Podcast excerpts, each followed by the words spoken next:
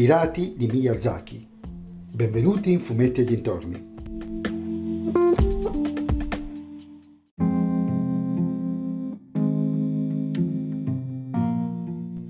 Oggi parleremo di Nathaniel 358, I pirati dei cieli, scritto, ma non solo, da Sergio Masperi e disegnato, ma non solo, da Massimo Dall'Olio.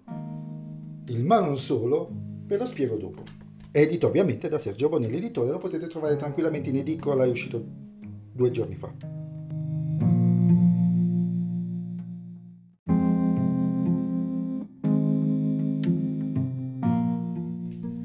La storia di questo albo è molto semplice.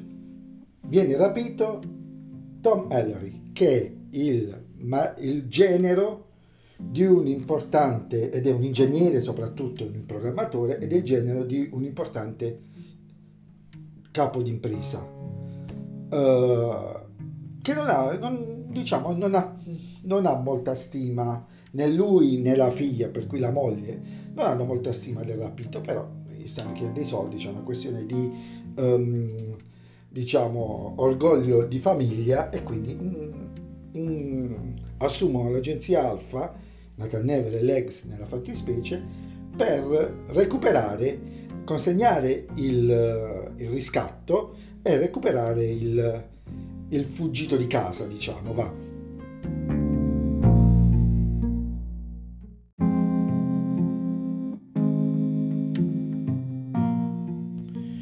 canovaccio molto semplice, come vi dicevo,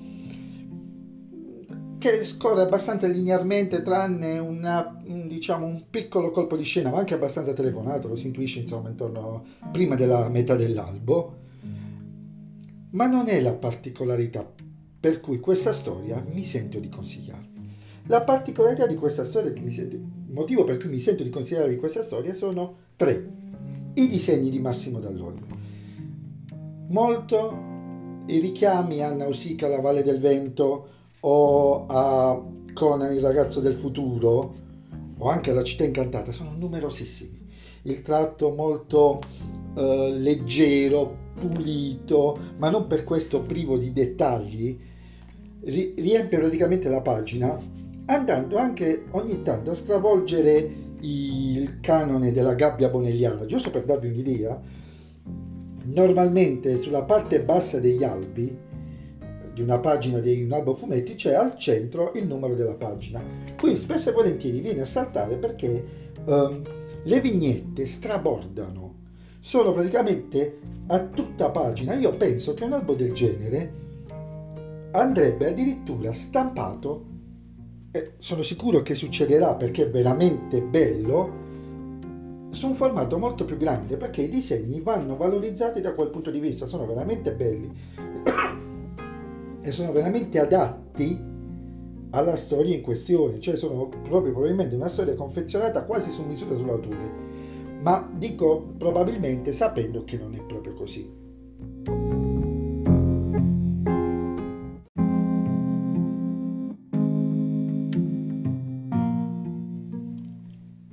All'inizio, quando ho detto chi l'ha disegnato e chi l'ha scritto, aggiungevo anche ma non solo.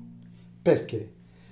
Perché la storia è, sì è scritta soggetto e sceneggiatura da Sergio Masperi, ma c'è la collaborazione di Federico Memola, il compianto Federico Memola, l'inventore di Jonathan Steele. Questo è già un momento in cui uno legge la storia e capisce quanto c'è dell'autore in quella perché questa storia, per quanto sia perfetta nel mondo di Nathan Neve, a mio avviso sarebbe stata una storia perfetta anche nel mondo di Jonathan Steele. Perché non tanto i richiami alla magia, non so se avete mai letto Jonathan Steele, ma è un mondo dove magia e tecnologia si fondono in maniera abbastanza interessante, ma proprio lo stile, la leggerezza narrativa mi porta molto a quel a quel tipo di storie, quelle di Jonathan Steele, soprattutto di Jonathan Steele Bonelli, perché io quello star non l'ho mai amato molto. Invece, quando dicevo non solo Massimo Dall'Olio, perché sì, in questo caso i disegni sono completamente di Massimo Dall'Olio, però buona parte di quest'albo era già stata disegnata da Giacomo Pueroni, morto qualche anno fa, nel 2017, che aveva realizzato una quarantina di pagine. Purtroppo, da quello che si legge nell'editoriale, poche pagine erano di qualità stampabile, c'è solamente un'immagine. Francamente, Pueroni ha uno stile molto diverso da quello di Massimo Dall'Olio, ecco perché dicevo che sembra una storia adatta a Massimo Dall'Olio, però non lo era per lui. E eh, sinceramente faccio fatica a immaginare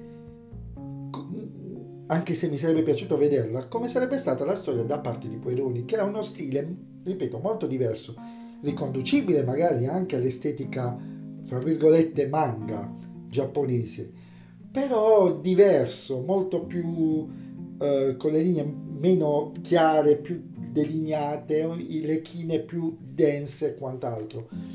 Per cui è un album molto importante dal punto di vista della storia, è banale, diciamocelo, non è brutta, è semplice, è una normale storia d'avventura, non aggiunge e non toglie nulla all'universo di Nathan Never. Non tutte devono farlo. È meglio di una detective story che poteva essere ambientata in un albo di Nick Ryder. Però il, il, con, quello che c'è dietro a questa storia, cioè Memora e Pueroni, eh, sono valgono, diciamo, danno l'idea di cosa ci sia come storia dietro questa storia. Per cui vi consiglio di leggerlo, è un albo leggibile a sé stante, non ha nessun riferimento alla continuity, mentre il prossimo sembra che sarà un po' più complicato, e il mio consiglio è di leggerlo. E per questo è tutto, ci sentiamo.